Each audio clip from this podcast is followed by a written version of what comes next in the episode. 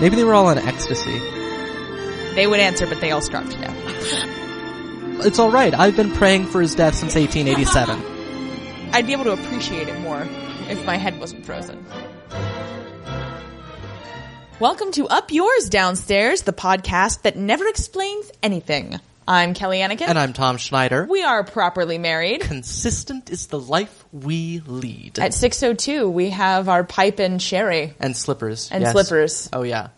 I'm more of a Definitely. barefoot person myself. Yeah, actually, so am I. It's my hillbilly roots. So, also more beer than sherry. Yeah, but- yeah. Uh, nonetheless, we do like drinking. Uh-huh. So there's that. Absolutely.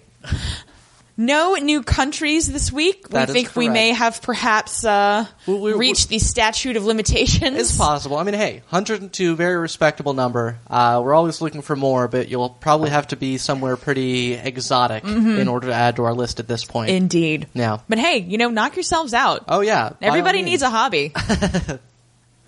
we have this podcast. That's right. Uh, we do have some great telegrams from our cousins. First up is from cousin Kendra. Dear cousins Kelly and Tom, I am currently recovering from surgery, and I find that the best way to heal is to work on Doctor Who themed cross stitch. yes, I know the fact that I am single is shocking to all. Try not to let it distract you. I don't know about you, but when I do any type of needlework, I like to watch things that may contain others doing the same. This is how I came across several shows that I thought you should know about. First is London Hospital, which is ER but set in 1905. It is a little bit brilliant and sadly too short, only lasting two seasons. My cross stitch needs outlasted London Hospital and led me to a show called Lark Rise to Candleford. This show is about a girl, Laura, who leaves her tiny hamlet town of Lark Rise to work at the post office in the nearby town of Candleford with Lydia from the 1995 Pride and Prejudice. It is set sometime between 1865 and 1895, depending on who you ask. The importance of the behavior of those who work for the post office is so overblown, you will find yourself judging your mail carrier and finding them wanting. Already do. What is important to know about this show is that Laura has a father who still lives in Lark Rise, and he is a young pre-limp Bates. Actually, in his youth, it appears that Bates was a Bates slash Branson hybrid. He takes blame for things that aren't his fault, tells his wife to know her place, slash fights for the rights of the worker against the wealthy farmer, butts in everyone's business with his advice, and refuses to accept help from others because he can handle things just fine by himself. Thank you very much. I want to be clear, I am not suggesting that you podcast on either of these shows. London Hospital was based on actual hospital records, which would make making fun of it more difficult. Not that I don't think you could, but maybe you shouldn't. As for Lark Rise to Candleford, making fun of it would be beneath you. It's just too easy. I simply felt it to be my familial duty to tell you of these shows if you didn't already know about them. Of course, I am now out of things to watch and much more cross stitching to do, so I might have to take a look at the Edwardian show you posted about. Yours, Cousin Kendra. Uh, that's really kind of exciting. Yeah, yeah. I mean, the, the London Hospital show would certainly be within our Edwardian parameters. it would, yeah. And I'm glad because And I, I, I'm willing to rise to the challenge to make fun of historical people's maladies. I feel that I'm more than equal to that task. Yes. Um, yeah, and I'm glad to get an explanation of Lark Rise to Candleford because I do see its name around, and I'm always stunned at how odd and British it sounds. Now, Lydia would be Julia Sawala, right? Safi? Yeah, or or was she? Lydia's the one who runs yeah, off of Wickham. Yeah. So Okay. yeah, so Oh, that's well, Safi from well, AbFab. Well done. also that chick from A Midwinter's Tale. yeah. Um. Yeah, and I would also say that I think there is uh there's there, there's interest out there for somebody who does Doctor Who themed cross stitch. Yeah, I'm and also- confident of that fact. I don't necessarily think that cross stitching and singledonism, Singledomism. singledomism, uh, have to go together. Yeah. I, I would never judge anyone for doing cross stitch or make any sort of assumptions on their personal life. It's true. We're very open minded here at Up Yours Downstairs. Next, we have a telegram from Cousin Leo, who writes Dear Cousins Kelly and Tom, I truly enjoyed your recent Repeats History podcast and wanted to tell you the bizarre story of Monique Wallace. In 1897, Robert Perry bought the three year old Monique and five family members from Greenland to the American Museum of Natural History in New York City. Like the pygmies you described, it was unclear what Perry told the Inuits to entice them to travel to New York, but travel they did, and for a while lived in the basement of the museum. I have heard several stories about these Inuits, possibly from a 2008 American Experience episode, or from a Stephen Jay Gould essay.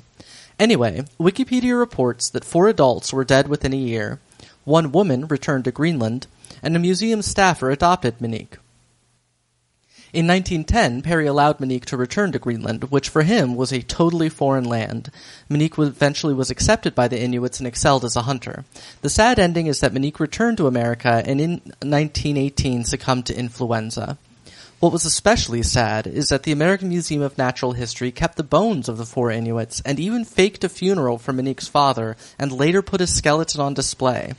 More information can be found in Give Me My Father's Body The Life of Minique the New York Eskimo by Ken Harper. Finally, in 1983, the American Museum of Natural History returned the Inuit bones to Greenland. Thanks so much for the podcast, and I look forward to Mary Poppins, which I saw as a first run feature in 1964. My favorite song has always been Glynis Johns and the Maids singing Sister Suffragette. Don't know what that says about me. Cousin Leo. Yes, I am female. Cousin Leo, we know who you are and that you are female. Yes, it is true. Yes. So you do not need to be clarifying any longer. At least not on our behalf. Yes. Uh, well, that was fascinating. Yes, I'm indeed. definitely uh, planning to look into this Monique business. Right. Which, although it's going to be really depressing. Yeah, well, and Robert Perry was the one that um, uh, faked his way into being recognized as the first person to reach the North Pole, I think. So he was a bit of a rascal in a Yeah. lot of ways.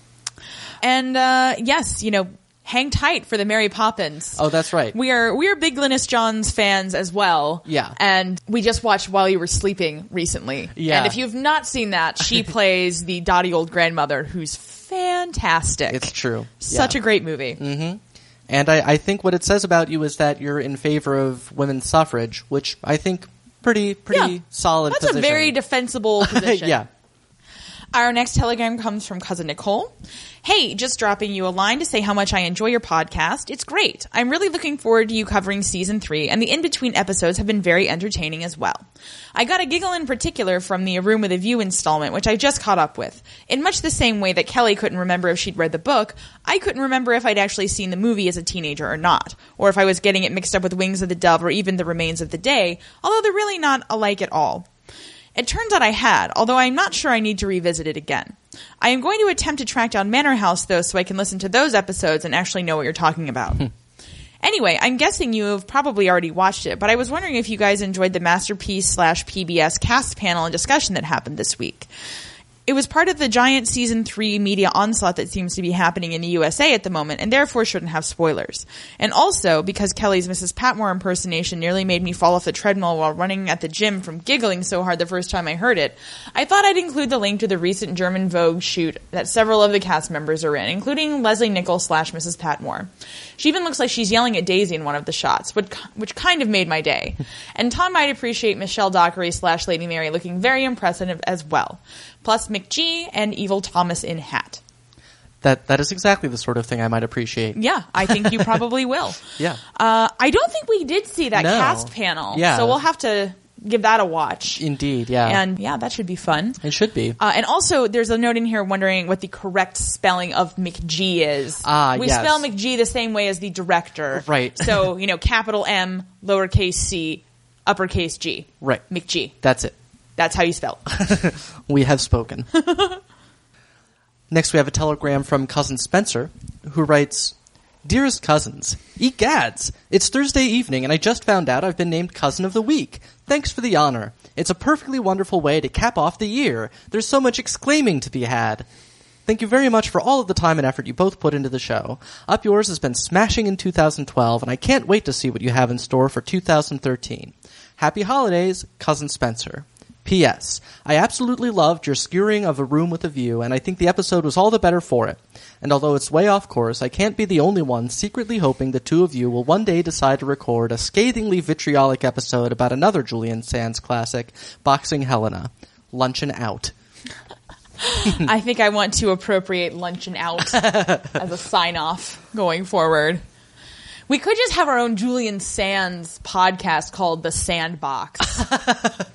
That's, I suppose we could. We probably won't though. No. We're uh, pretty full up. Yeah. At this point. like and that would yeah we've got so many ideas that we're never going to do It's true. already Uh, so, with regard to cousin of the week, Yes. we've decided that in the spirit of the holidays, we would like to name all of you cousin of the week. that is correct now, that may just sound like a lazy cop out, and to an extent, It is. Right, right. However, we just want to express at the end of the year our our deep and very genuine appreciation for everybody who writes in, who sends us clips, who even just listens. Mm-hmm. Uh, it's really great to know that we're reaching so many people all over the world. Yeah. with our love of Downton Abbey that began just uh, just last Christmas yeah, Day. yeah. That's what I, I was gonna say. It's you know the, the holidays are particularly meaningful for this podcast because that is when we started watching Downton Abbey almost exactly a year ago. And we watched it in its entirety between uh, the 25th and 26th of last year. that's right. And we've been uh, hooked ever since. That's yep. So it's it's been a good year, and we're looking forward to another one. Absolutely. And happy holidays to all of the cousins. We hope that you're having a wonderful time uh, hanging out with your families if you like them, avoiding them if you don't, and uh, eating lots of good food and enjoying all of the things that are good in your lives. yep. All right. Speaking of holiday treats, Mm-hmm. we have a holiday treat for you right now. That's right. which is our uh, our coverage of the 1964 Walt Disney classic Mary Poppins. Indeed. Not at all Christmas related, you may notice. It but is simply magical. it is very magical, yes. Uh, it should be noted that while the movie is child appropriate, this podcast will not be. No. So just just in case there was any confusion, Right. If your kids are kids, if you're listening, tell mommy and or daddy that this is not for you. because you were going to learn things about Mary Poppins that you don't want to know. You really don't want to know them. okay, I think we're all on the same page. Okay. If your kids are still listening, you're a horrible parent. yes. Um, so the first thing I would point out is that if you have the Mary Poppins DVD, at least the 45th anniversary special edition that we were using for this podcast, uh, when you go to turn on the subtitles, you will also have an option to register your DVD. I would like to know if anyone has ever registered their DVD, like ever. Yeah, any DVD, Any not just DVD. Mary Poppins. Right. What? Well, because remember, like, it was like right when the internet started, you could like you had the option to register everything. Right. And I mean, I think you still do. We've all just kind of learned to block it out, like those Yeah. spam letters from the Nigerian prince. Right. Um, but it was just like, you know, because you could just go and be like, you know, hey, I have serial number, blah, blah, blah. Like, you don't get anything from doing it. right. It's very bizarre. Uh, Yeah. Strange to us. also, remember to Disney. This actually, we learned uh, Mary Poppins was in fact Disney's first DVD release ever. Mm-hmm. I think this may not have been that version. This is like the special 40th anniversary Right. version. Right. Although that would be 1994. That would be 30th. Your mom would be 30th. That would be 1963. Wow. Oh, Really? no, sorry, sorry, 73. Okay. Sorry. I was going to say, wow, Sorry. your mom is 30. Wait, anyway. Sorry, Mom. Uh, anyway, so the the point is, this was their first DVD release, so that would have been in uh, 19, 2004, Yeah. So, right? yeah, no, that would be 40th anniversary, okay, great. 2004. Yeah. Um, anyway, regardless, this DVD clearly is is from an earlier generation of DVD production. Yeah. Uh, particularly because like when like sort of like the Disney like the Disney DVD logo comes up and it's like movies, music, magic, and I'm like memo to Disney: DVDs aren't magic. They're a soon to be obsolete form of media, like high speed internet. That's magic. That's true. That's very magic. Mm-hmm. And uh, you can you can download Mary Poppins on it. Yeah, you sure can. In fact, I bet many of our listeners did. So good on you guys. Yeah. You're the future. Yeah. Disney, the past. Yep. Oh, sadly, those of you who did download it off the internet will never have the chance to register your DVD. Uh, or see the stupid, pointless DVD menu. Like, and the animations between all the yeah. I, I understand to an extent why people thought that was a good idea to Mm. like make the DVD menus like look cool, Right. but it's not cool. Right. Like we also just watched Who Framed Roger Rabbit recently, and Yeah. they did the same thing. It's like uh, it's Benny the Cab is on the menu, like yelling at you. right. to like make a selection and it's like Yeah. I paid for this DVD. Yeah, and that's something I've seen on other like uh, Yeah. the Futurama DVDs Uh-huh. will do that. It's like, hey, come on, I, own you. I might be going to the bathroom or like getting a pizza yeah, or, or any of the number of things that people do while they're watching DVDs. I think those are the top two. yeah. drinking. You forgot about drinking. All right, fair enough. Um so yeah, so it's got all this animation and it's like super annoying. Yeah. We did not care for that. The movie, however, we cared for very much. Oh man, I was interested It holds going up in. so well. Yeah, because I, it's got to be ten to fifteen years since I've seen the movie. You know, and I mean, I saw it a million Mm-hmm. I guess times that's as a kid. true. Yeah, I mean, this was what I would always watch. Anytime that I was sick, my mom would rent it for me, Mm. and she would get me like these like you know heart shaped jawbreakers. I don't know why. This is just what this was our ritual. Sure. So you know, I'd get sick, go to the doctor. They'd be like, "Oh, you have strep throat for like the seventeenth time this year." Uh, mom would take me home and then go to the library and get Mary Poppins because that was like my favorite thing to watch when I was sick. Mm-hmm. Yeah. and it was just very sweet of her because she hated Mary Poppins, the person. Like Mary Poppins just got under my mom's skin. I think it's because they had a very similar hairstyle for a while, at least in the front. Yeah. But also just she, you know, she felt like Mary Poppins was very like self righteous. She is very. She is very self-righteous. self righteous, and I, for one, applaud her.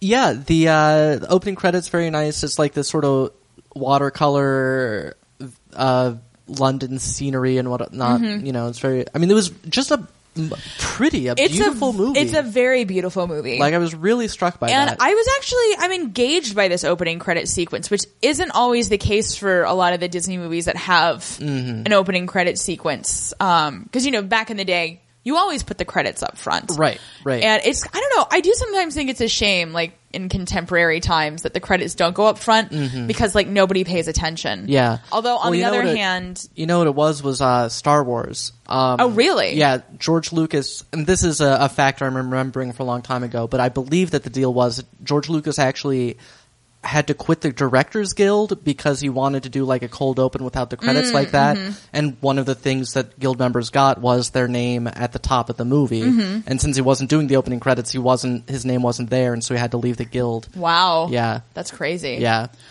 Um, but in any case, yeah, I, I mean, I, I you The, know. on- the only problem though now is that like because making films is so much more technologically advanced, Mm-hmm. I think that there's a greater number of individuals working on any given film. Right, So right. that would be like a really really long credit sequence. Yeah. Whereas here, I mean like even like you know the artisans who are responsible for the special effects in this movie, you know, they don't number nearly as much as a team, you know, responsible for doing CGI. right, right. So that's my that's my spiel on movie credits. yes. Uh, I did learn from the credits that P.L. Travers, author of Mary Poppins, was a consultant on the movie, which I hadn't Oh. personally known. She certainly was. yeah. Before we get into the movie, let's talk a little bit about P.L. Travers. Certainly. So we just learned all this basically today, Mm-hmm. but she was born in Australia and was an actress. Um, P.L. Travers is not her real name. You, right. It was It was, I believe, Helen Linden Gorf, something. something Yeah. like, just correct us. something that you would change if it was your name. um, so her family lived in Australia, and then after her father died, and her father was the inspiration for the character of Mr. Banks. Mm-hmm. He was a banker, but he was not very successful. He was demoted from bank officer to bank clerk Mm. uh, prior to his death. So there seemed to be some daddy issues going on there. Yeah. Um, but then she and her Daddy family- issues are the foundation of art. Yeah, I that's true. think. so she moved with her family to Wales, actually, Hmm. and um, she lived in Britain for pretty much the rest of her life. She lived in Manhattan for a brief period during World War II, which, like, good job, Yeah.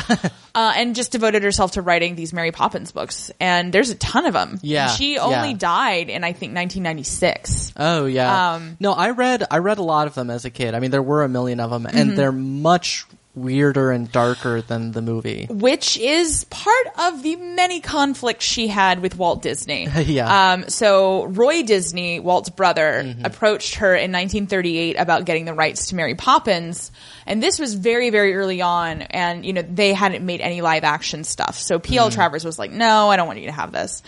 So finally, they did wear her down and convince her in um, 1961 to go ahead and let them have the rights. I Mm. Right. think they were kind of like moving on it at Yeah, that yeah. point, but they, you know, they needed to get her permission. So she got script approval and, you know, consulted on the movie. Right. But they had all these conflicts because she didn't want any original music. She wanted them to use the Edwardian standards of the time, i.e., green sleeves and ta ra ra boom da. um, and she wanted to keep the tone of the books. She didn't like that they, Mm-hmm. you know, this is like, this is classic Disneyfication. Right, right. Um, of Mary Poppins being, you know, pleasant and cheerful and, and everybody kind of having everything work out in the end. Right. Uh, So she was very frustrated with that, and so she had script approval, so she kept trying to fight them on everything. But then, like, basically, this loophole was that they did not give her final draft approval, Hmm. so they went ahead and overrode pretty much all of her Yeah. uh, critiques. Now she Which- was she was instrumental in one case, um, the lullaby that Mary Poppins sings to the kids, the "Stay Awake" song. Yeah. uh, they wanted to cut that, and Julie Andrews loved it so much uh, that she actually called P.L. Travers and was like, "Can you please?" You know, go to bat for me on this. Yeah. So P.L. Travers' bitchery and Julie Andrews' uh, Machiavellian tactics yeah. ensured that that song stayed in the movie. That's good. I, I like that song. And I, and I mean, I will say that um, doing Edwardian standards as opposed to original music, perhaps she should have considered the fact that the Disneys weren't idiots and wouldn't Ye- do that. yeah. They're trying to. This isn't a documentary, Yeah. P.L. Travers. Um, another interesting point is that Cameron McIntosh, the London-based musical producer, you wouldn't know him, but I'm sure many fans of our podcast know him as the man who brought us both The Phantom of the Opera and Les Miserables. Ah. Uh, he also produced a very successful revival of Oliver uh, Hey. in, I believe, the late '90s that featured Jonathan Price as Fagin. Yeah. Well, I've heard the name, so. Um, Yeah. Uh, Cats also that was his first big big thing Mm. Yeah. um, you know, he's had like a special on PBS called "Hey, Mr. Producer." He's very well known, Sure, sure. to people who aren't you. Um, so he approached her at some point early in his career to see about making a Mary Poppins musical, Mm-hmm. and so she was adamant that if he did, he could not have it have anything to do with the Disney version, Mm. and that no Americans would be allowed to work on it wow. there are I'm kind of this is just off Wikipedia. I haven't dug into it any further. Mm-hmm. So basically after her death, he went ahead and adapted the Disney version uh, for the West End, Ah. yeah. Mm. and that's the version that's currently now playing on Broadway. But on her Wikipedia page, it said that in her last will and testament, she authorized him to go ahead and and you know use the uh, the film to create the musical. Hmm. Okay. I mean, again, Well, I not mean, an I think- idiot. Like, why? How you can't an make ex- a Mary Poppins musical? Like at this point, like Uh, Disney, right. Well, Disney yeah. owns. Yeah, like that that's it's been concept. done. Yeah. Well, and I also think that even if she did put it in her will, it may have just been a because she can once it doesn't matter the rights pass to somebody else. Mm-hmm. You know, you can ask that person in your will to not allow that, but it's kind of you know It's moot, not not up to you anymore. especially when you're dealing with Cameron McIntosh, who can give you all. The money. yeah. So that's Every every time somebody sings "Memories" at a community theater audition, Cameron McIntosh makes another five pounds. it's nobody knows how it works. it. Just drops down his chimney. He's like, oh. Uh, so yeah, so that's P.L. Travers in a nutshell. Yeah. Uh, interesting person. And and I do actually I want to go back now and, and read one of the books again because I haven't read them at least since I've seen the movie and I re- I just have a vague memory of like disturbingness. No, I know. I do too. I read I read, you know, the eponymous Mary Poppins and I just I Mm-hmm. Yeah. don't remember almost anything about it except that I read it and I was like that was different. yeah. And I never read any of the others, so clearly Right. I cast my lot in with the uh, shiny happy people version. Yeah. I mean I I read several of the other I was always a sucker for children's literature series from bu- like before Oh yeah. 1930. I, Like, I know Um, how you do. Yeah. E. Nesbitt. And it was actually the idea of the the movie's composers. The books are set in contemporary London for the time. They're set in Mm-hmm. right. the 1930s, and so it was the composers, uh, the Sherman brothers, Hmm. who suggested that they they move the setting to Edwardian England. And I can only Well- assume it's because they had written a bunch of Edwardian songs that were just like lying around. Yeah. Uh, no, that's very fortunate for us. Yes, and you listeners. that's right. So yeah, this movie, uh, just from the credit sequence, we delved into a lot of trivia because we had some time on our hands, Right. before the action started. But Yeah. uh, the director was Robert Stevenson, and he was nominated for an Oscar, and no one knows who he is now.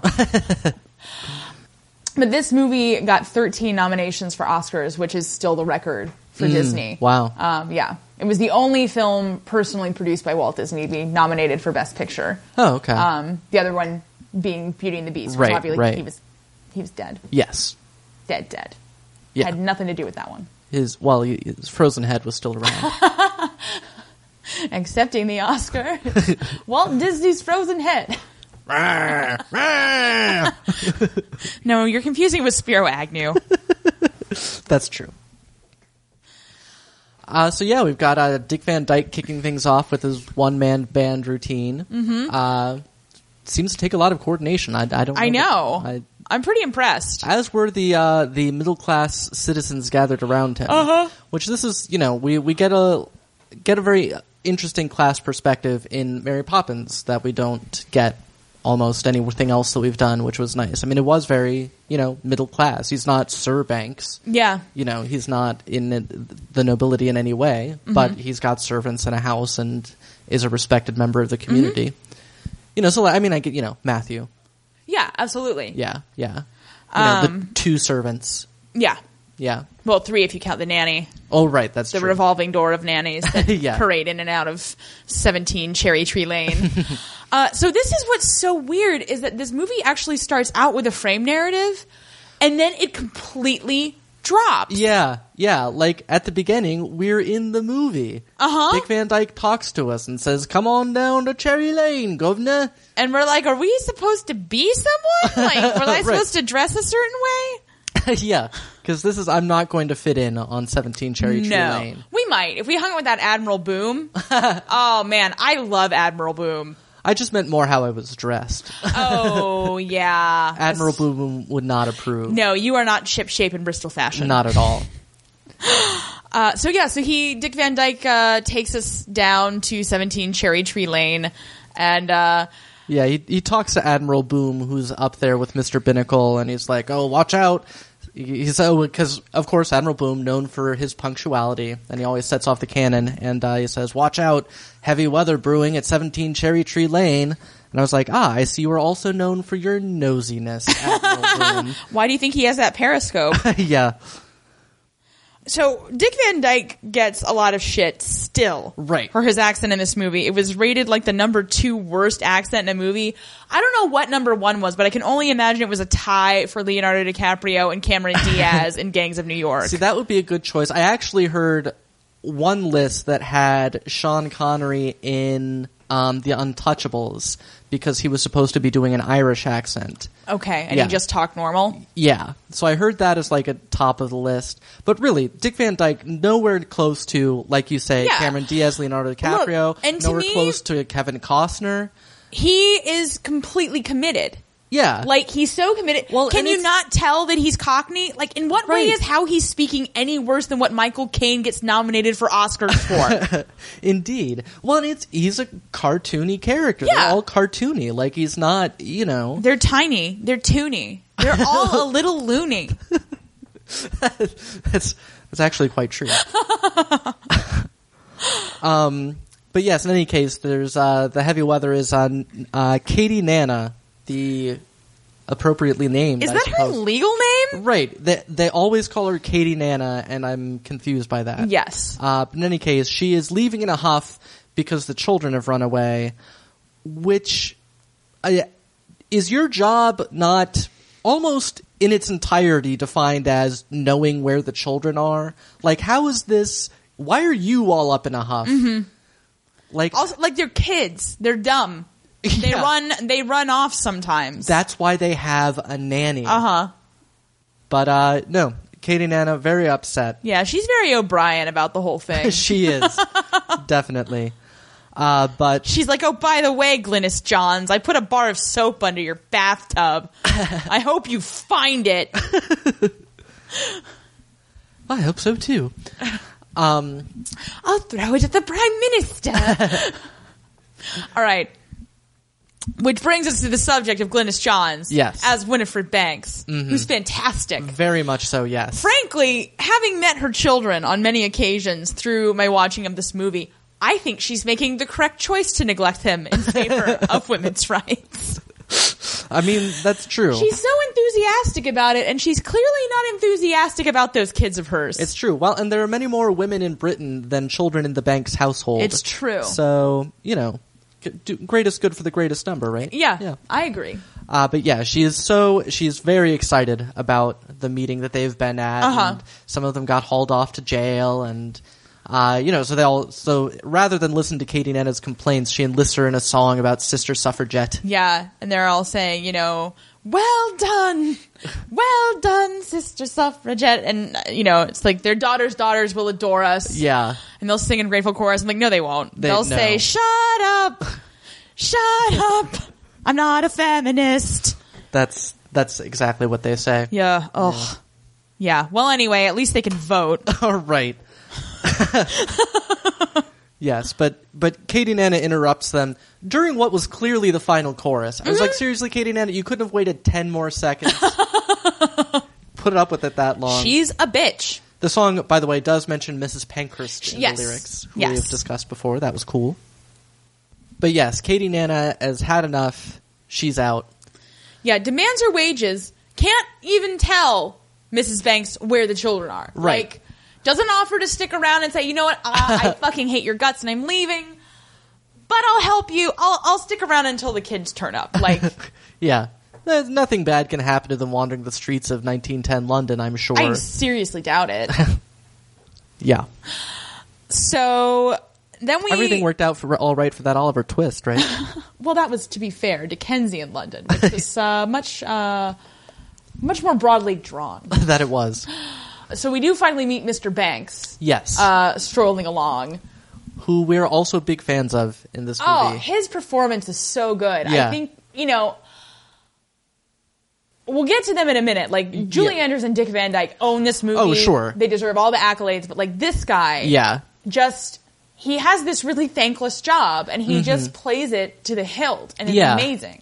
Well, I mean, it's just always so grounded and humanized, Uh-huh. even though he's this, you know, Monster.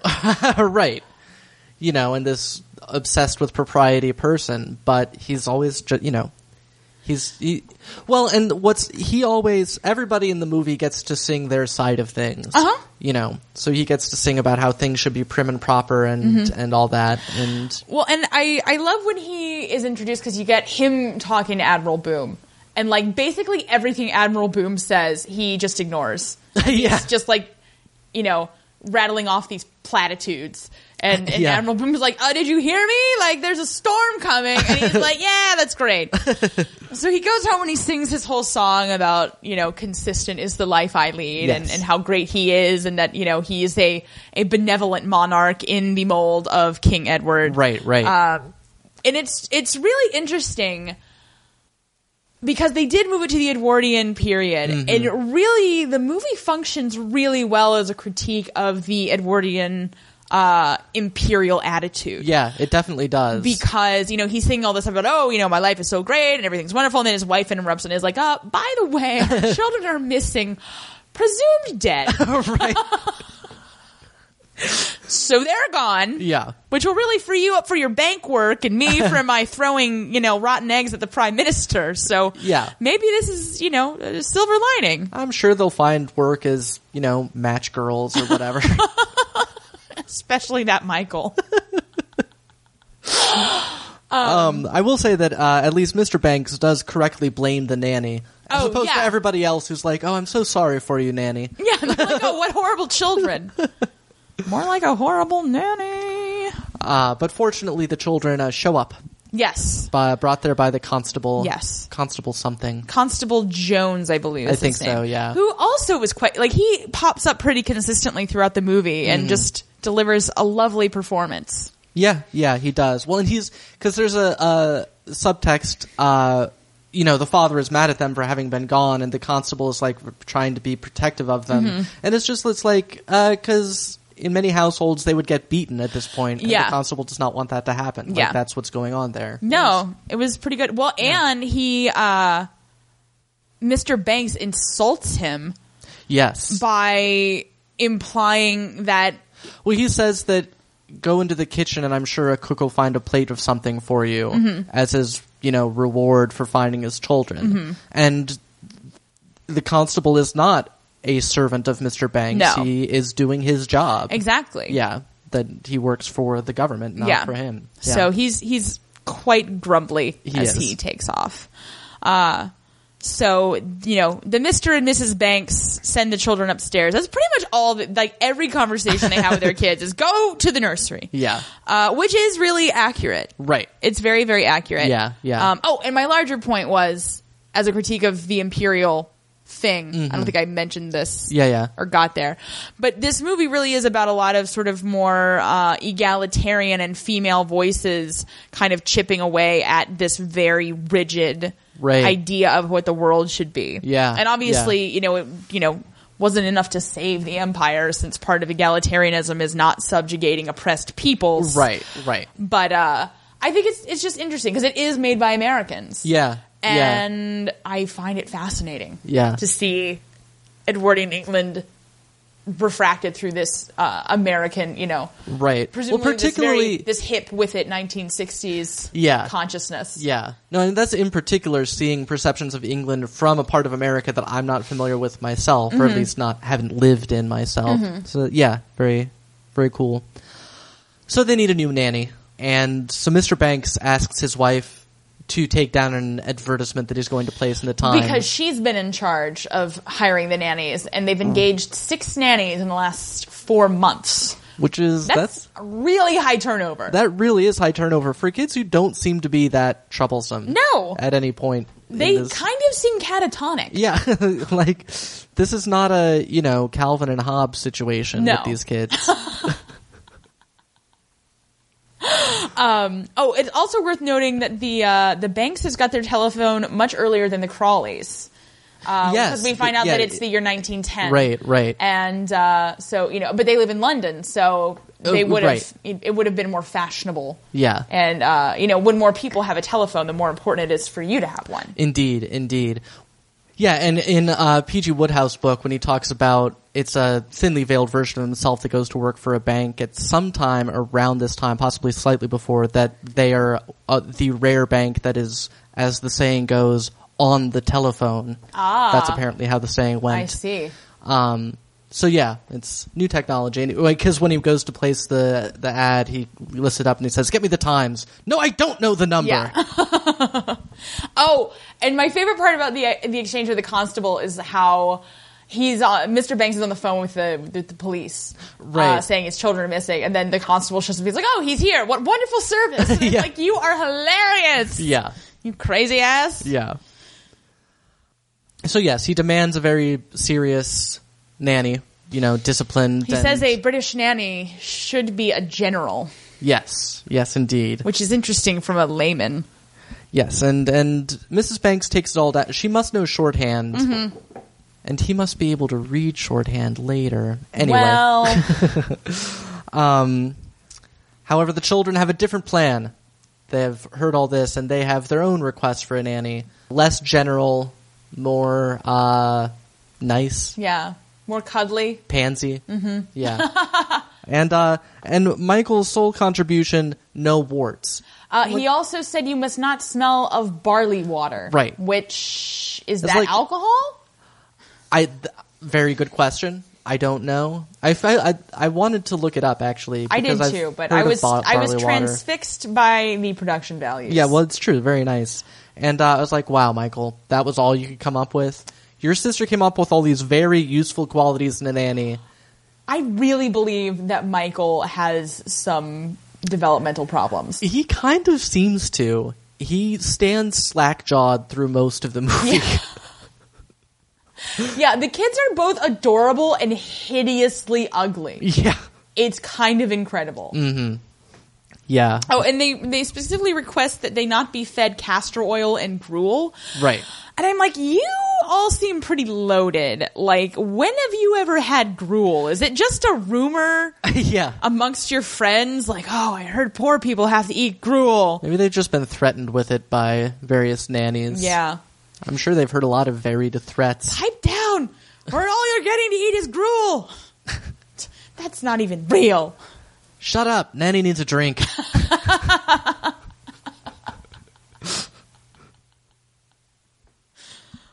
yeah, uh, we've got the, the running gag through the whole thing of the cannon sending all their furniture and, uh, you know, flying every time it goes off. And and the we have not mentioned entirely. So the the servants are Cook and Ellen, Right. And Ellen strikes me as like Mrs. Patmore's sister, whose son Archie was shot as a traitor in the war. Yeah, yeah, because she's always "Ah!" she is quite cranky. yeah. Yeah, Uh, and Cook is just kind of like this old lady with white hair. yeah, like she's fine, but very, very bland. yeah, and and uh, Mr. Banks notably because Mrs. Banks always says to your posts when the cannon's going to off. Mr. Banks noticeably does not have a post. He simply stands, continues whatever conversation he's having, which is another very like British Empire. As long as we info- ignore any possible inconveniences, nothing can go wrong. exactly. It was pretty much their approach to their empire. As I've been reading, I've been reading. I'm just going to throw this out there. I've been reading a secret history of the English occupation of Egypt by Wilfred Scowen Blunt, who was a big part of it. And this is more in the 1880s, so we won't really be covering it. But if you're ever interested in reading about the British screwing something up, I recommend that to anyone. Duly noted. That's all. It's just been on my mind the last few weeks.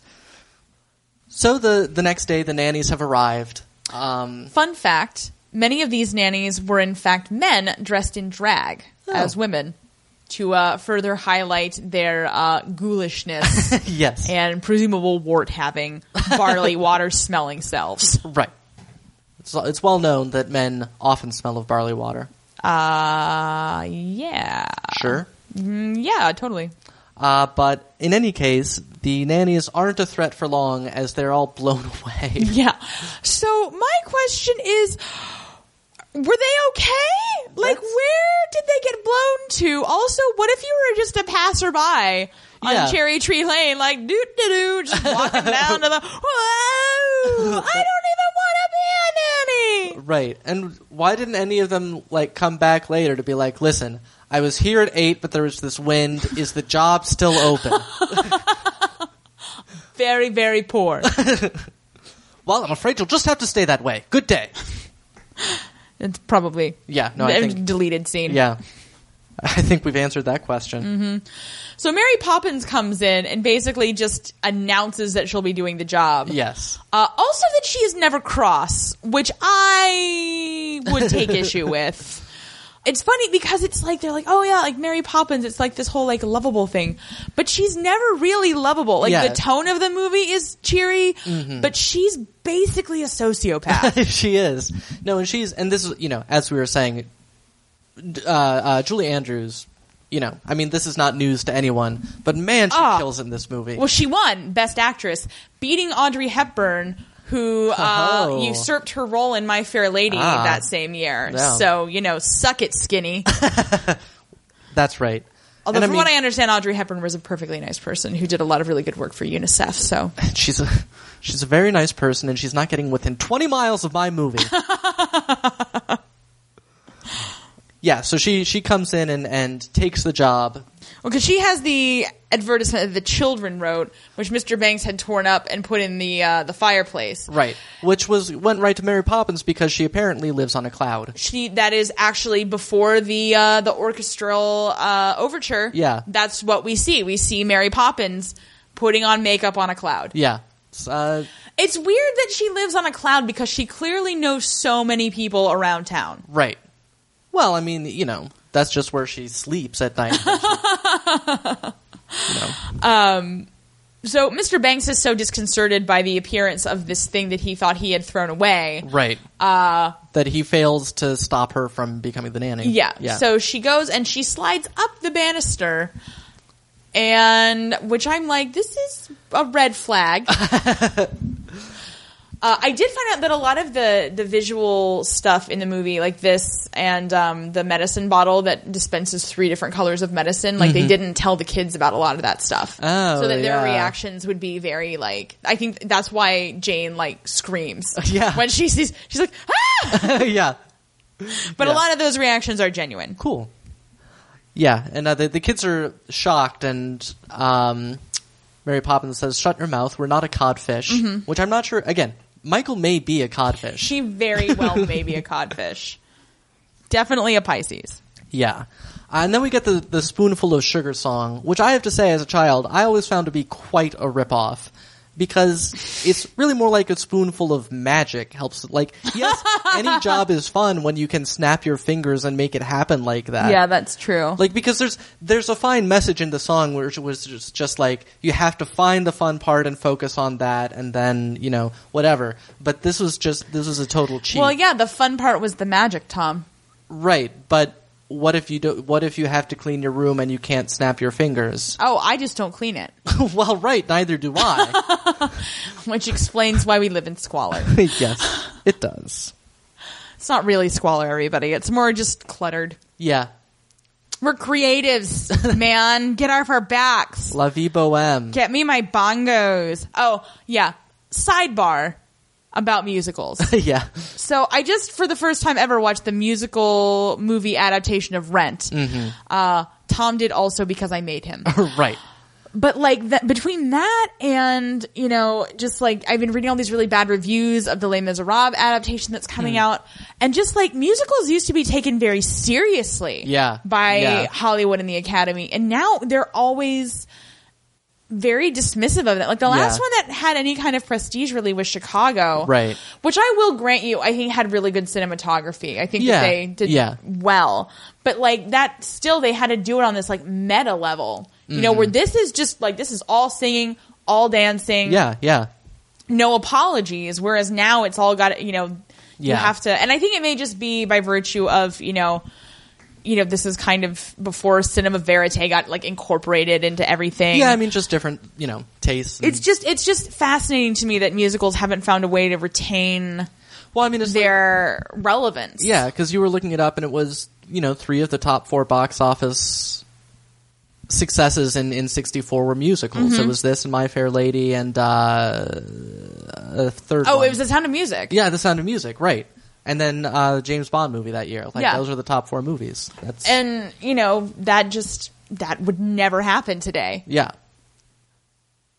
I get. I was gonna say people still like the James Bond movies, but you can't really do a gritty reboot on like the musical genre exactly. Well, uh, yeah. Well, cause that's the thing. Cause like this Les Mis is kind of a gritty reboot, but it's still got this very like majestic musically thing going on. right because it's still yeah the the musical part of it is Oh Yeah. still you know So anyway, uh, if Yeah. you have any ideas about how to rehabilitate the prestige musical, please let us know and we will steal your ideas and take them to Hollywood. yes and be laughed at Yeah. yeah try taking your ideas to somebody powerful see if that helps Hmm. I don't like the part of this though where it doesn't involve me. oh we still get 10% Oh, right. We got to wet our beaks. exactly So yeah, so they they they spoonful of sugar it up. yeah Although things get a bit out of control. See, Mary Poppins gets a little cross here. she does She yells at the toys for bopping up and down so much. yeah she does she's she's quite uh short with them Yes. Uh, well, because she says she's very kind but firm, and I'm like, do you know that the way that you're firm kind of comes across as being cross?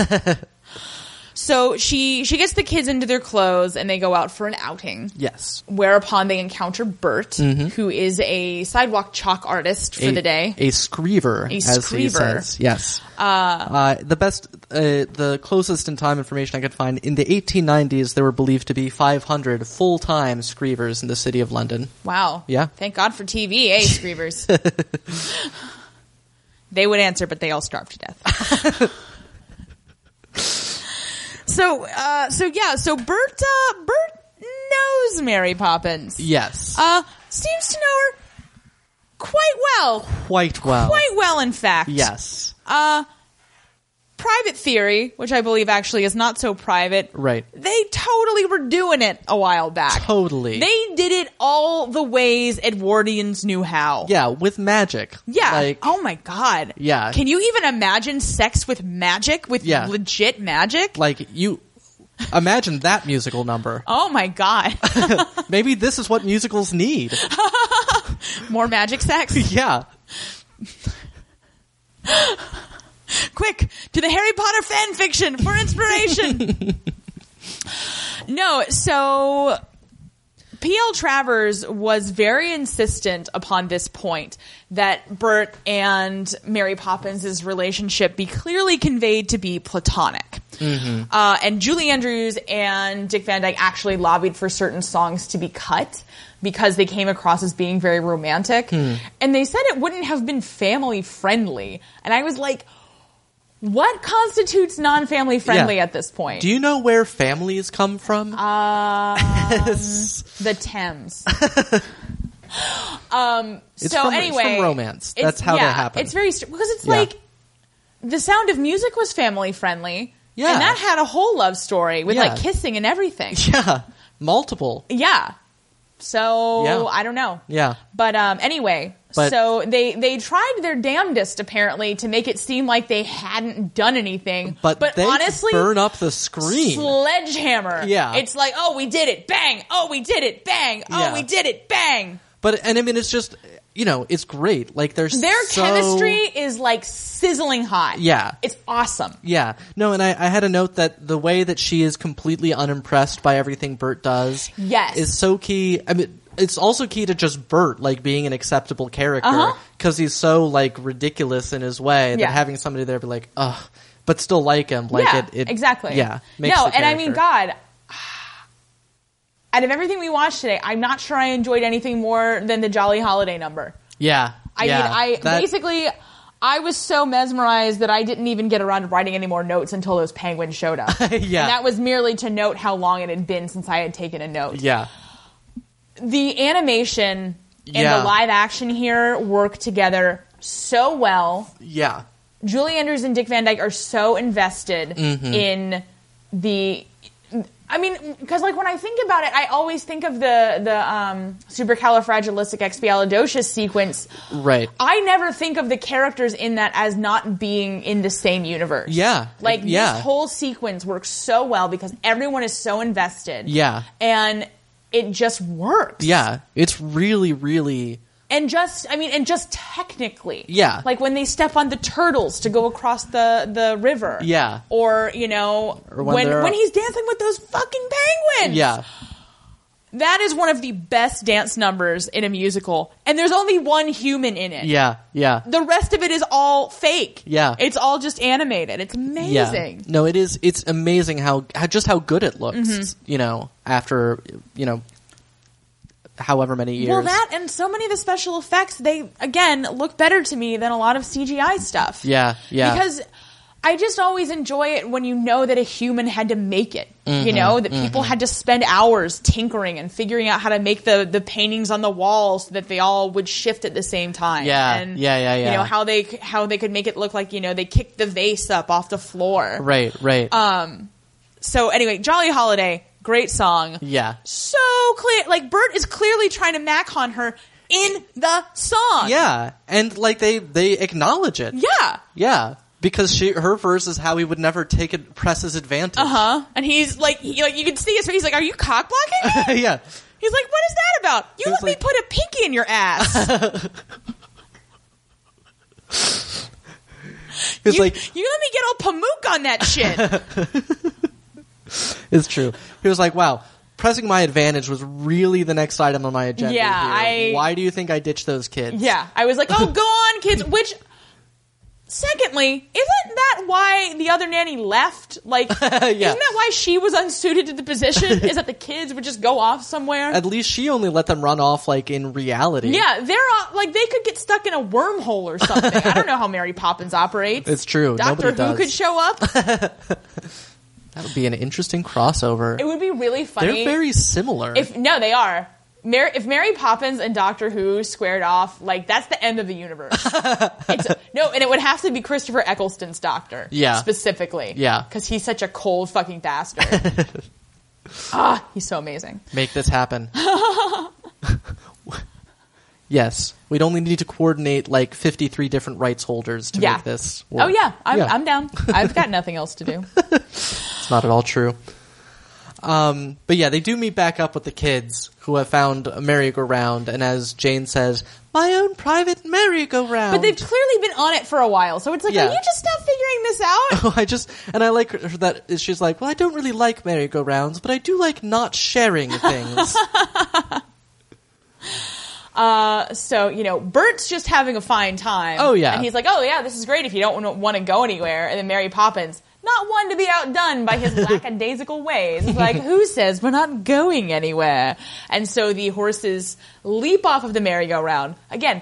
Technically, Yeah. amazing. Very- It's yes. these like you know, it's just merry-go-round horses. They have the poles and everything, Mm-hmm. and it you know it's you don't see any of the rigging. Like Right, right, There's yeah. at no point can you see even where a string would be attached. You know what I mean? Mm-hmm. Yeah, like yeah, just the level of craftsmanship is so good. It really is. Yeah. um, so they find themselves uh, in the midst of a fox hunt yeah. uh, which is clearly the character design on those characters is very influenced by actual Edwardian cartoons, uh, like Charles Gibson, who did the Gibson Girl. Yeah. Well, especially the first shots that are the, sort of the long shots of them. Yes, Because yes. when you get close up, they have Disney faces. Yeah, You know, but like it's yeah. but like the shape of their horses' Exactly, bodies and that yeah, kind of thing. yeah. uh, and we did post some cartoons on on Twitter and Facebook to check that out Mm-hmm. uh, if you're just interested in seeing what the source material was there. Um, yeah.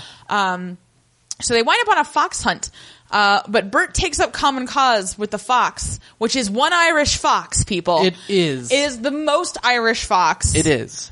He says faith in Bigora. He does. And Irish words we'd never even heard of Mm-hmm. before. And, uh, so Bert manages to save the fox, which of course we are very much in favor of. Absolutely. Yes. Uh, again, this Very- is very symbolic of the lower classes usurping the privileges of the rich. Indeed, and of uh, the Irish troubles which were going on then, Yep. as for you know many years in either direction. Yeah.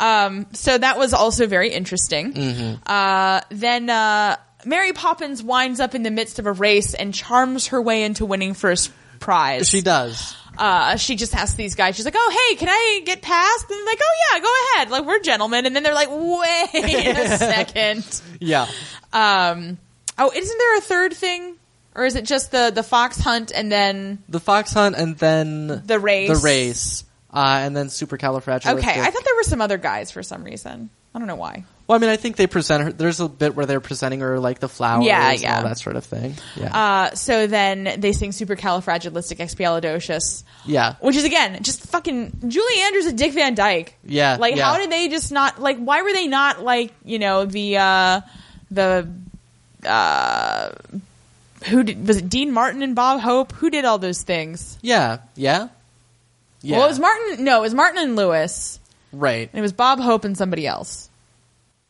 right. It was uh, I don't know. Maybe. Well. Look, we don't know, but you Anyway. know what? I- You know, movie Yeah. duos. yeah. They should have been one. Yeah, or That's you what know we're saying. Roger, you know uh, Ginger Rogers and Fred Astaire type Yeah, stuff. yeah, yeah. Is that- I don't think either one of them is a particularly gifted dancer. Like they're both very competent, That's true. but it's all about their faces. I Yeah, mean, they're just so yeah. committed to their characters and, and Well, it's yeah because as as a kid, like the two dance numbers that I like remember liking were that the penguin dance Uh-huh. and uh, make 'em laugh and singing the rain. yes, yes. So clearly, much different. Le- like not much different, but a different level of technical ability dancing wise. Correct. Yes. But yeah, yeah. So uh, after supercalifragic, I cannot say it today, man. Yeah. Supercalifragilisticexpialidocious. Uh, a big thunderstorm comes up, and the chalk drawing is ruined, and they are back in dreary old London. Yeah. Oh, and one note I had about the actual lyrics of the song, which I'd never paid attention to before, but he talks about how uh, when he's spends time with dukes and maharajas, he just uses that word and then he fits in, which is just another little social mobility thing Mm-hmm. Yeah. that struck me there. Well, because Bert is such a chameleon. He has Yeah. all these different jobs and he mixes with all these different social classes Mm-hmm, because he's very comfortable. He's clearly not accepted by the middle class people. Right. But they they tolerate him and they accept him as being allowed to be in their neighborhood. Mm-hmm. yeah, yeah, So it's it's very interesting. He's and Mary Poppins too. I mean, they're both they're both essentially just grifters. yeah. Like They- Mary Mm-hmm. Poppins just cons her way into that job. At no point was she actually hired. Right. Well, and, you know, she makes it seem like she's like, it's my idea. I'm giving you a trial. Yes. And you know, Bert's just like, well, I'll do whatever I feel like one day, and this other day, I, you know, we just skipped the days where he's a small time pimp and uh, you know, a fence. So. Oh, actually, fun fact for those of you who aren't aware, uh, another character in musical theater who's a small time uh, pimp and uh, fence is Fagin. Yes. Uh, from Oliver. And Ron Moody, who originated that role in London, was actually up for the role of Bert. Oh, interesting. mm-hmm. Yeah. Uh, you know, wouldn't have been the right choice. No, it would not have been right. I don't care. Right. I don't care. Dick Van Dyke forever. Ron Moody never. Agreed. Uh, so yeah, so they, they head on home. We get to see a little bit more of Mary Poppins's bitch face. when the kids are not interested in going to sleep and saying that they did all these that you know all the adventures they had. And Mary Poppins is like, "What a thing to say!" And I just I never appreciated this part about Mary Poppins. Like I think Yeah. Mm-hmm. I do come out Team Poppins in the end, even though she is kind of a sociopath. Right. But I'm like, why are you doing this to them? Like, why are you telling them that the things that happened didn't happen? Well, but this is, I mean, this is, I think, this, there's this British fantasy thing that is, Like, have fantasy things happen, to you, but just don't talk about it. Right. In what British- happened in in, British- Bert's chalk drawing stays in Bert's chalk pretty drawing. much. I mean, I think that's a difference. I think that in British fantasy, it doesn't change you. Like, all it is is you get to go visit this fantastical world, and then you come back to your regular world, and your life is just the same, and you have to behave just the same. Well, yeah, but in The Lion, the Witch, and the Wardrobe, Edmund decided to stop being such a shithead, Well, that's true. But and that stuck. That's true. But I don't know. I think of like Alice in Wonderland. Like it didn't have anything to do with her life. It was just a Yeah. thing that happened, and then she went back, and, and that was that. You know. That's true. They did always get summer vacation in Harry Potter, Yeah, although that got encroached on more and more. it's true. Toward the end. but that you know that was the the story took over. But that was her original setup for it. Was that same deal? Yeah, like basically. well, and, and well, the, thing with Hobbits too come back. Well, except for Frodo, but he's fucking. well, yeah, yeah, yeah. Ugh. That's that's a whole nother thing. But yeah, that's true. But you Sam know, Gamgee comes back and just marries that Rosie chick, and Yeah. he's like, "What? I'm just going to be the new gaffer," you know? Yeah. But yeah, I mean, I think with the original setup with the, the Dursleys or whatever, like that's what it is. Is like you can, the best we can offer you is your life is still horrible, but you can escape to this fantasy land once in a while. Yeah, yeah, yeah. Like that's, that's it. That's all we've got. You still live in Britain, sorry. It's like that uh, Eddie Izzard bit where he's like, "Yo, British, just scale it down a bit. yeah. Yeah. I want to be a shoemaker and make shoes that have never been seen before."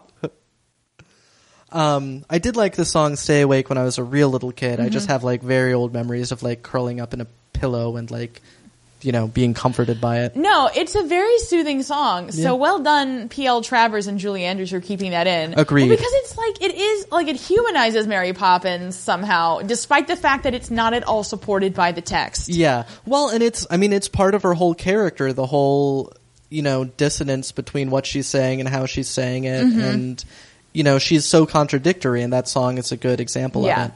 Yeah. Also, that's the kind of tricking of kids that I do approve of, which is tricking them into going to sleep. right. We can all agree on that. Yeah. So the next day rolls around and the kids are all, you know, full of piss and vinegar about Yes. supercalifragilisticexpialidocious. Their their father cannot pronounce it, but Cook and Ellen are into it. Yeah. Mrs. Banks is down. Mr. Banks is like, "What the fuck is going on in this house?" and uh, so uh, Mary Poppins winds up taking the kids out and they're going to go buy a fish Right. uh, which I hope they bought because Cook's going to be quite put out Mm-hmm. if she doesn't have a fish for dinner.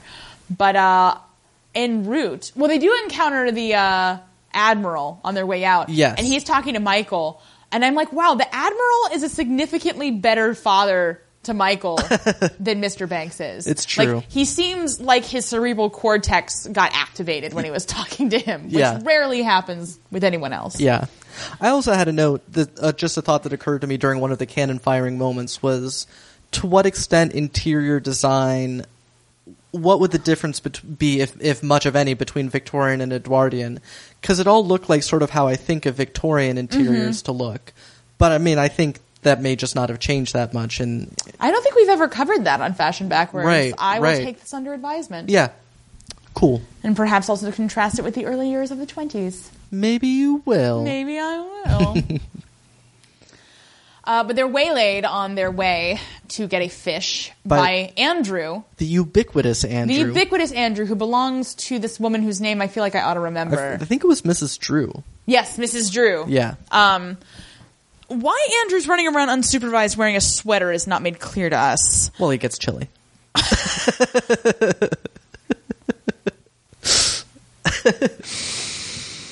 I knew a man with a wooden leg named Smith. Ah. uh, anyway, uh, Mary Poppins can talk to dogs because, of course, she can. Yes. Uh, really, in many ways, Mary Poppins is just a very well dressed schizophrenic. Much like Dr. Doolittle. Yes. So, also played by Yeah. Rex Harrison, who is in My Fair Lady with Audrey Hepburn. Yes. Again, you, you can also see this exact same scene in the movie Summer of Sam.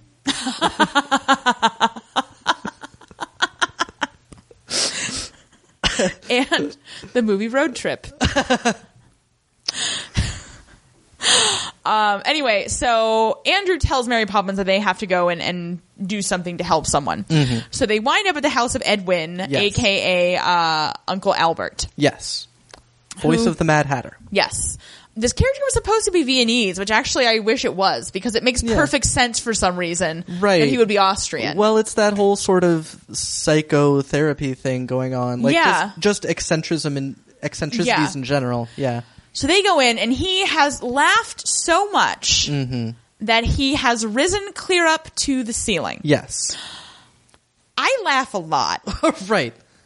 I have We, never. we like to think that all of you do as yeah, well. I have never defied gravity, but I No. guess during the Edwardian period, uh, Newton's uh, Newton's laws of thermodynamics did not apply. this is why everybody was always eating so much in Edwardian times. so they were like, "Well, if we don't, we'll just fly away." yes. you think they would have utilized that to uh, win World War One faster? Just wouldn't be sporting. So they go in there, and uh, Bert's there. Yes. uh, Bert's gotten there first, trying to trying to help get Uncle Andrew down. It's never been entirely clear to me why this is such a problem. Uncle Albert seems to live alone. Yeah. He he seems to be having a wonderful time. He is. He seems to know perfectly well what his condition is and how to remedy it Mm-hmm. when he chooses. So it seems like not a big deal. It just seems Also- like Mary Poppins hates fun. Yeah. Also, don't know whose uncle he is. Yeah, because he's not Mary Poppins's or Bert's. Right. Just just He's a got an general American uncle. accent. Yeah. yeah. Uh, so they get in there and they uh, they attempt to bring him down through song, which right.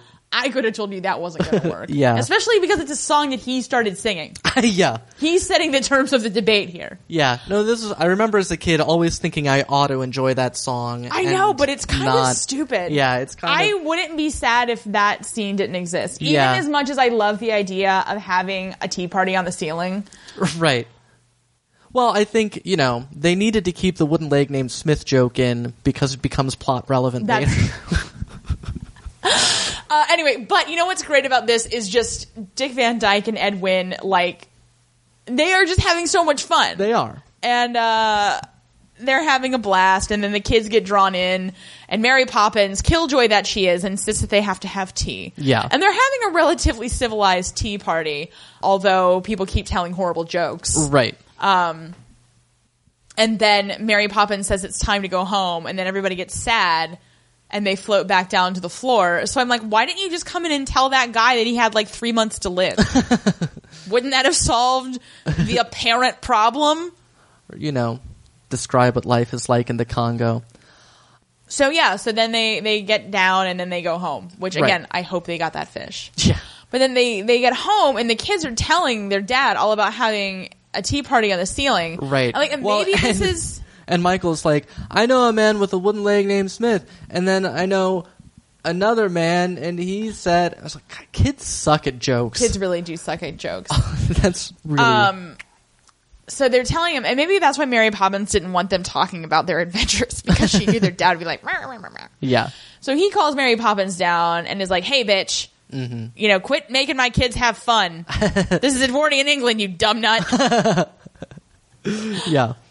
And so she somehow uh, convinces him that he should take the kids to the bank where he works so they can learn the sobering reality of being British. Right. Well, and there was a line getting away from this world of female thinking. Yes. Which did actually, I was, it did make me think because that was sort of like, you know, this wasn't an unusual arrangement to have like four women living at home where the kids were all the Oh, time yeah. and then the dad's never there.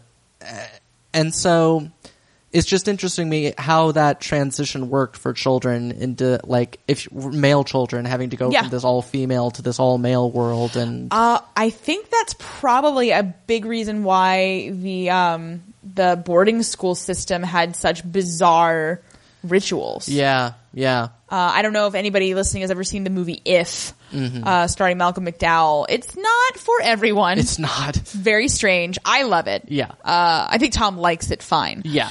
But you do get this this idea. There's just these weird power structures, and you know, upperclassmen can just beat the shit out of you for no reason, and it's very very hostile. Mm-hmm. Yeah. So I mean, I think that that in part the schooling system grew up to um, kind of combat that. Well, it's like Yeah, in yeah. um, that episode of Mad Men from the third season, I think, Mm-hmm. where Lane Price's dad comes back and Lane's like dating Oh, that yeah, black yeah. Playboy bunny. Which, if you haven't watched Mad Men yet, you know, Spoiler. late. too late. Yeah. You should have watched it Well, yeah. but his dad comes and he's like flaunting this, you know, interracial relationship. You know, he's still technically married to his wife. Right, right. They're separated. And like he's talking about with his dad and his dad just beats the shit out of him with a cane. Yeah. And it just seemed like very clear that that was like it was a part of Life. yeah. Yeah. Anyway, Right. so yeah, so that's interesting. Yeah. Uh, So right after Mary Poppins both convinces Mr. Banks to take them to the bank and that it was his idea right. that they should go. She goes upstairs and then sings to the kids about how they should give all their money to this filthy old bird woman. right. and I'm like, is Mary Poppins a communist? Like, I don't understand Yeah. what the uh, what the end game is here. Yeah. Yeah. No, in, in modern society, this would not be a symbol of charity and goodwill. She would just, you know, be on hoarders and that Yeah. would be that. Actually, uh, this was a tradition. People would go and feed the birds at St. Paul's Cathedral, but they had to ban the practice in the 21st century uh, due to the proliferation of defecation from the exploding avian population. Literally exploding. Yeah. They're like, here, bird. Yeah. No, not on St. Paul. I mean, really, I'm sure that was just as much of a problem in Edwardian times. They just, there was shit everywhere. Yeah. They were still digging their way out of the medieval shit pile that was Europe. King of the Indeed. Um, also, when she's uh, leading into singing about the bird woman, she says that they should feel sorry for their father and, and Mm-hmm. some stuff like that. And that's really, it's actually, if you watch the movie as I did today, I mean, the He's arc really in the, the movie is his. protagonist. Yeah, it's Yeah. his arc. Yeah. So that that just struck me. that No, would- and I mean, and it's interesting. like the kids just stand there slack jawed the whole time. They do. What is really interesting is that you'd have to think that, you know, the sentiment behind it is a very 1930s sentiment, you know, when the economy was failing. Yeah, With basically no end in sight, people were like, well, let's reprioritize our agenda and be like, oh, family, that's good Yeah. and important. Yeah. But in Edwardian times, I don't see this happening. Right. Like, this seems like a very unrealistic situation. Mm-hmm. I mean, it is portrayed very realistically in that he basically never sees his kids. Right. You know, that part of it. Yeah, yeah. Absolutely. But I just, it seems very strange to me that at any point he could be convinced or that anybody around would be in his sphere would be spouting off this stuff. I mean, granted, Mm-hmm. he is getting it from the quarters where he'd be more likely to get it. You know, Right, he's right. getting he's getting these attitudes from Mary Poppins and Bert, who are kind of outside Yeah, of yeah. their social sphere. Yeah. and you know, Bert in particular, you know, seems to be working out some daddy issues of his own. and takes like a special interest, which I've always thought was strange. but- yeah, yeah. Well, it's out of sequence, but I mean, Bert does talk to Mr. Banks later, and it's because Bert, being the only other male character, Mm-hmm. is he he's only going to listen to a man, that's true. you know, or he's, he's only going to hear uh, what a man says. Good point. Yeah, Good point. Good point, Tom. thank you. Way to use that male privilege. I do my best.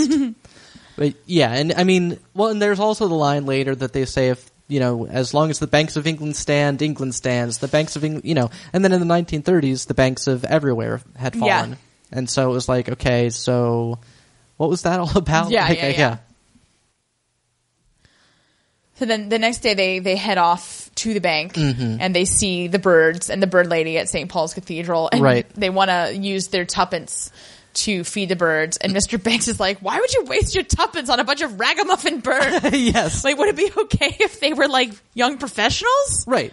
They're all carrying their briefcases around and having meetings. All right, children, they, they seem like they could use a leg up. yes. Help them get into Oxbridge. yeah, so he took his kids to work and like no one knew that he was bringing them. Like he didn't notify Right. anybody and they're all very much like, what the fuck, man? Yeah. Bring your kids to work day doesn't start until like the 80s. yeah. uh, that's 70 years away. We're all going to be long moldering in our expensive coffins. Yeah. We'll all be lucky to make it to Christmas. Yeah. Like, Yeah, that's the other weird thing is he is clearly the youngest yeah. uh, partner yeah. on this bank's board of officers. Yeah. And there is a reference later to his father having put in long years of service. Right, so clearly it's right. like, oh, you know, he was brought in by his dad. Yeah. Um, but Well, yeah. he says that he's a junior officer. Right, but I mean, he's the only one. Yeah. Everybody else has a beard as white as snow. Yeah. Well, because young Mr. Dawes, who is clearly very, very old, old Mr. Dawes is like his father and is, you know, incredibly old. Yeah. And I was just like, wow, young Mr. Dawes is 60 or 70 and still working for his father. How Like, depressing is I that? know. Oh my God, it's Yeah. horrible. Yeah. So they go in, and old Mr. Dawes, also played by, by Dick Van Dyke. Yeah. Uh, fun fact about that. so he got, Dick Van Dyke got the part of Bert without an audition. Walt Mm-hmm. Disney just gave it to him because of his work on The Dick Van Dyke Show. Right. So then when he read the script, Dick Van Dyke was like, oh my God, I have to play old Mr. Dawes. Like, I really want to play this part. So Walt Disney not only made him audition for the role, he also made him, uh, donate a bunch of money to CalArts. Wow. Which was Walt Disney, you know, that's still where, where Disney gets the bulk of their animators is from their program. Um, but I was like, what a jerk. Yeah. Like, cause like Dick Van Dyke was like, I'll do it for free. Yeah. He was like, you don't have to pay me anything extra. I just want to play this part. You know, Walt Disney didn't get where he did by letting anybody else feel like they had made a decision. Yeah, that's a good point. Yeah. I just hope somebody will say the same about me when my head's cryogenically frozen. Or sooner. I, I'd be able to appreciate it more if Yeah. my head wasn't frozen. That's true. Um, but yes, the, the bank members feel strongly that this tuppence should be invested. Yes, Michael foolishly uh, informs him he wanted to use it to feed the birds, and his dad's just like, Ixnay on the earth, babe. yeah. Yeah, we don't talk about the birds in here. Yeah. So there's this whole song. Look, this whole sequence, still to this day, I just check out. Right. Uh, but there's some, they, they talk about how you'll be invested in railways through Africa, dams across the Nile, both of which epically historically bad ideas. Yeah. You know, the, the dams across the Nile sort of destroyed the Nile. The railways through Africa were mainly, basically the, the business model of the railways through Africa was we will get the government to promise to pay us for these railways. The government will not be able to afford that, and we will thus get a piece of every all the government revenue for the rest of time because we've tricked them into saying that they'll pay for a railway that they can't afford, and whether or not we finish it or not doesn't even matter because all we care about is you know having a hand in running the government forever. Right. Like this is just part of the tools of imperialism.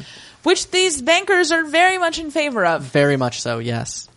Um, but that just just really the railways through Africa in particular. I've read about some specific railway projects that were just horrible, horrible things, and so you know, obviously, when last I heard this song would never have occurred to me. No. Well, I think that's part of why I checked out because I was like, this is clearly like nothing colorful is about to happen. Well, yeah, very black and white. yeah. So what does happen is that the old man takes Michael's tuppence, and Michael really overreacts. I think. True.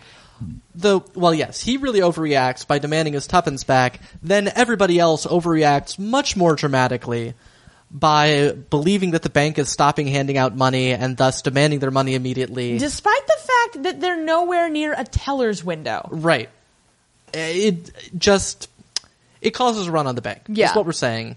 Somewhat improbably. Uh, however, in the ensuing chaos, Jane and Michael run away into the seedy underbelly. that is apparently next door to the bank. Yes. Yeah. So this old lady's like, "Come with Granny. Granny will hide you." And I'm like, "In a pie." yeah. Like wow. Like they run into some terrifying people, one of whom turns out just to be Bert. Bert. Thank God, because they really would have wound up in a pie. really would have. to such well fed young middle class children such as they. Um, whoever ate it would be like, mmm, lime cordial, delicious. Rum punch. Mary Poppins is an alcoholic, by the way. Yes, which Um, is awesome. So they find Bert, and then Bert gives him the spiel about, oh, I feel bad for your dad because, you know, you've got your mom to look out for you. And I'm like, you don't seem to understand the family dynamic yeah, at all. yeah.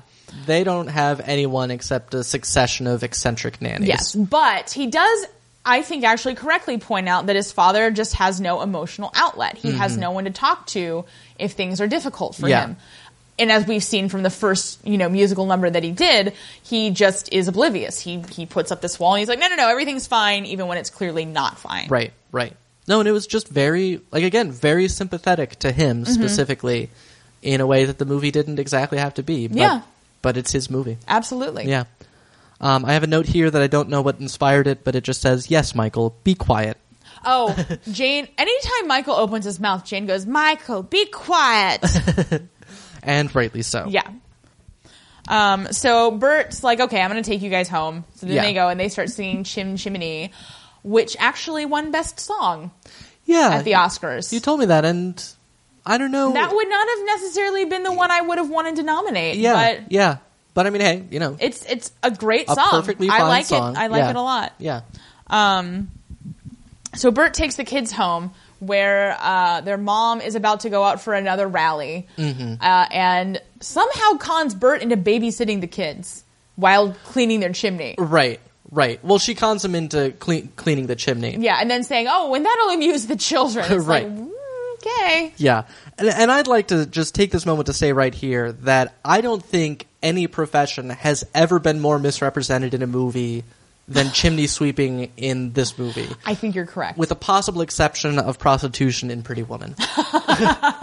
but it's basically the same thing because chimney sweeping horrific. yeah, like, people died in those like, chimneys. Yeah, one of the chief horrors of the Industrial Revolution Yeah. was the chimney sweep trade. anyway, Uh, but that is not the but case. that's not weird. This is a cartoon. fan- imagining. Uh, so it's Mary Poppins' day off, but she comes back inside just in time to watch both Michael and Jane get sucked up the chimney. Yeah. right? For reasons that I don't entirely understand, since There's like, a- is Bert also magic? Uh, it's just the wind. It sucked them up. I don't think so. It was a draft. I I don't believe that. I know you don't. I simply don't. Well, you're not a fool. It's true. so they wind up on on the, the rooftops of London, and they take this, you know, really stunningly beautiful sort of rooftop journey. Yeah, they walk all yeah. over the city. Mary Poppins creates a magical smoke staircase. Yeah. Well, that's one of the. It, it makes the you know coal smoke choked hellhole of of the time look so beautiful. Yeah, and, and yeah. absolutely. Yeah. Uh, So you know they they finish that up, and then all of a sudden, all of Bert's. Uh, chimney sweep friends show up which kind of surprises me because he clearly is just a part-time chimney sweep you'd think that they would look down on him more Yeah, but he also only lives in animated Fantasylands part time, and they all seem to know him. Yeah, so- that's a good point. Yeah. Well, so they sing "Step in Time." Yes. Which there is like a music video for on this DVD for some reason. Right, 'Cause oddly. That's what kids like. or I think there, I think it, there was a downloadable MP3 of it. Right. Yeah. It's like you know where else you can get a downloadable MP3 of that song? The internet. Yeah. That's that's what the internet is for. They're trying to prevent children from understanding how reality works. Apparently so. I mean, that really is, I think, Disney's you know uh, mo. Yeah, yeah. Again, a similarity. Well, we haven't said this before, but one of the many similarities in the relationship of Bert and Mary is that Bert very much enjoys a beautiful view from high up, and Mary doesn't care. Yeah, yeah. Tom's the Bert. I'm the Mary. Yes. Needless Well, to I'm say. also practically perfect in every way, so. That's another good that example. doesn't hurt. Oh, and before they go on their little uh, their little jaunt, Mary Poppins puts on extra soot, and it looks like she gave herself a Hitler mustache. and I was like, "What? You are you are a contradiction, my dear." Yeah. Uh, yeah. So then the uh, the ensuing chimney sweep flash mob somehow finds its way into the bank's household. Yes. because uh, Admiral Boom starts having uh, what's his name, Mister Binnacle. Binnacle. Yes. Mr. Binnacle Which is, I starts- think, the name of a, co- uh, another name for a compass, or it's, Okay. it's compass related. Well, Regardless, Yeah. he starts shooting off fire animated fireworks. Yes, indeed. uh, at the chimney sweeps, which seems really dangerous. well, to be fair, their choreography was also really dangerous. That's true. Like they're all balancing over ledges and things like that. Like you know, twelve chimney sweeps were killed today in a tragic dancing accident. Choreographer held for questioning. So they wind up in the Banks household just as everyone's coming home for the evening. Yes. Uh, and they hilariously co-opt everyone into their step in time madness. And my favorite is Ellen, who really enjoys getting passed from Oh, right. chimney sweep to chimney sweep. She's like, all right, Like I'll I'll take some of that good luck rubbing off on I'll me. sweep that chimney. Yeah, apparently when you shake the hand of a sweep, his good luck will rub off on you. And it's like, With- that's just soot. yeah, no offense to any of our chimney sweep cousins, but wash up before I shake hands with you. I'm not- I'm not Or you know playing. what, even better, blow me a kiss. yeah, there 'Cause you that's go. lucky too. sure, yeah. Um, so Mr. Banks comes in and is quite put out and, and turns out all of the chimney sweeps who are all very cordial when, he leave, when Yeah. they leave. They're like, oh, good luck, governor. Great party. Yeah. And Michael tries to leave with them. And I'm like, go, Michael, go, Michael, get out of there. Find a family who can help you get a tutor. Maybe they were all in ecstasy. that seems so plausible. It does. It explains so much of this movie. but uh, so unhelpfully, as as all of the, the chimney sweeps have left, Jane says to Mr. Banks, "You're going to be the luckiest person in the world because you shook all those chimney sweeps' hands." and Mr. Banks is like, "Fucking Mary Poppins, what the fuck?" Yeah. And he tells He's- her, he's got a point. Yeah, he tells her to explain herself, and she's like, "I never explain anything." Yeah. And then she, Well, just- I'm sorry. You didn't want a gang of working class strange men hanging out with your children in your house? well, you should have said so. and even if you had, I don't care. Yeah. No, that is actually a very nice. Uh, that sh- sh- the, her delivery on the, the fact that she never explains. Yeah, Very yeah, clever. very much so. Yeah. So, um, Mr. Banks is down in in the drawing room Mm-hmm. talking with Bert, who's there putting away his chimney sweep supplies. Right. Still not entirely clear if he did clean their chimney. Eh, it's going to be fine. It's not entirely clear whether it was actually dirty in the first place, for that matter. It was. Um, Mrs. Banks said that it, it had been having this Well, horrible smoking problem. She said that. oh, okay. Well, She just needed a babysitter. And you know, actually, the more I think about it, this scene between Mr. Banks and Dick Van Dyke is really like sweet. it is. It is. Well, it, and it's, you know, because Dick Van Dyke holds that balance between, like, being deferential and not talking about Mm-hmm. his personal life, but also being, like, empathetic and making an emotional connection. Like, it's very, yeah. I Uh-huh. no, agree. and and just and the way that Mr. Banks, whose name I saw but I promptly forgot his real name, Yeah. uh, just he knocks this out of the park. Yeah, it's yeah. just a very human, very real performance, and just he's going, you know, his entire value system. Mm-hmm. You know, he's just called it into question for the first time, as he's been called in to get sacked Right. at work. He Yeah. knows that he's going to get fired Yeah. he's you know embarrassed and ashamed. He, it's his children's fault. Yeah. Uh, but at the same time, Bert's like, yeah, but your kids, like, they aren't going to be around forever. They're going to be gone, and then you can't teach them anything. Mm-hmm. Yeah. Which is anybody who's ever grown up and uh, stopped listening to their parents can tell you is one hundred percent true. Indeed. So he's uh, he's a bit unsettled at that point, and then the kids come down after what must be the world's fastest bath. Oh, you know, Mary. Po- she's she got some ducks to help or something. So they come down and they apologize for causing trouble at the bank. Mm-hmm. Oh, and I do love this is going back, but like when they're explaining what happened to Bert, that is like my favorite scene with these kids. Yeah. Cause Jane's like, we did something wrong and it must have been dreadful. Like they Yeah. just, they don't know. Like Yeah. they're stupid. They're Yeah. really young. yeah, Like Jane might be eight and Michael's probably about six. Yeah. Like they're very small children. they are. Yeah, So they come down and they give their dad back the tuppence Mm-hmm. and they say, you know, take that. Yeah. You know, we want you to have the tuppence. And he's just like, okay. Yeah. Now we're getting all fucking teary eyed are. up in here. Because like they walk away and Jane just turns around and she's like, will that make everything all right? Yeah. And he just says thank you because he can't say that it is. Yeah. But it's just like so sweet, man. it is really sweet. we didn't even cry when No, we were I know. watching Why is it. It's this really happening? Weird. it's hitting us now. Apparently, So anyway, Yeah. enough of that bullshit. so Mr. Banks goes back to the bank with a shadowy board of figures who runs it is in this weird Mm-hmm. Again, room. Just some really strikingly beautiful shots Yeah, as he walks oh, through God. the the dusk. When he and- walks through the park, it's Yeah. just gorgeous. yeah, and he stops and looks at where the bird woman's you know post Uh-huh. is, and yeah, very very nice. And and this is where just like his face. Yeah. He's so anguished. yeah, yeah, Like literally everything he's ever believed yeah, now doesn't mean anything. yeah, yeah. And you know, he's got to go in and kind of defend himself. Yeah. One is he has this little the little song he has about how he had dreamed of carving his name in the edifice of time and all this stuff. Mm-hmm. Yeah. Yeah. No, it is. wh- I I like one of the things that I noticed about this movie is how thin the boundary between the speaking and singing is. Uh-huh. Like they'll just sort of slip back and forth. No, and I think that's the other part of it is that they do it really well. Yeah. Like, a- again, comparing it and contrasting it with Rent, mm-hmm. they just did a horrible job. Like Yeah. they would just be speaking some things that were clearly from the musical Mm-hmm. and singing others, and it just it felt so jarring and wrong. Yeah. I mean, the other problem is that Rent is you know essentially an opera. Like there's very little dialogue Mm. in the stage show. Okay. But in the movie, you know, they were trying to make it more realistic. Right, But in right. this movie, you know, just everybody moves seamlessly in and out. Yeah, yeah. Exactly. Except for the Admiral. Well, that's true. And Mr. Binnacle. Yes. Who I think actually the actor who played Mr. Banks provided the, the voice dub for Mr. Binnacle. Oh, yeah. Whoever the actor is that played him, I don't think provided the voice. Yeah. Hmm, Interesting. Yeah. So he, he heads on into the, the board of shadowy figures, the the bank directors.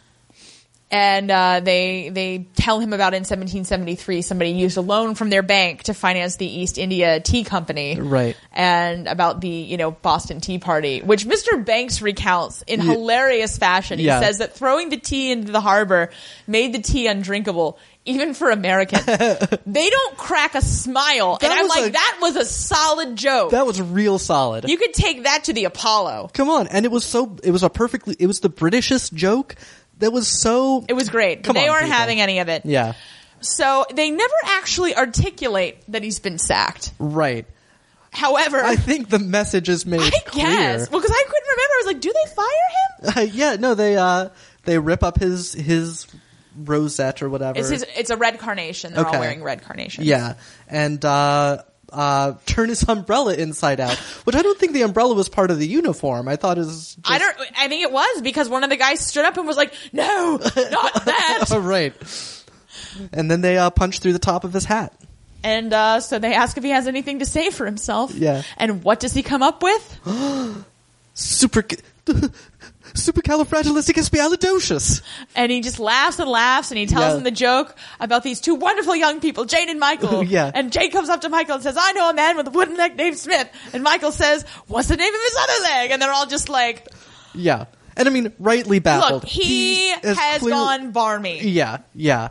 Uh, but he has, and I have loved this line ever since I was a kid. Just when he says to old Mister Dawes that there is no such thing as you, and You say that to me all the time, and I didn't realize that it was from that. Mm-hmm. Yeah, and I just I can't explain why, but that li- I really like that because it's it's just sort of weird and abstract and but so spot on at the Uh-huh. same time. Just it just that's the line in his whole insane rant to me that Yeah. gets at what he's come to realize. Well, you know, that man and his position are fleeting. Yeah, yeah, and you know they're just as unreal as Mary Poppins in Uh-huh. their way.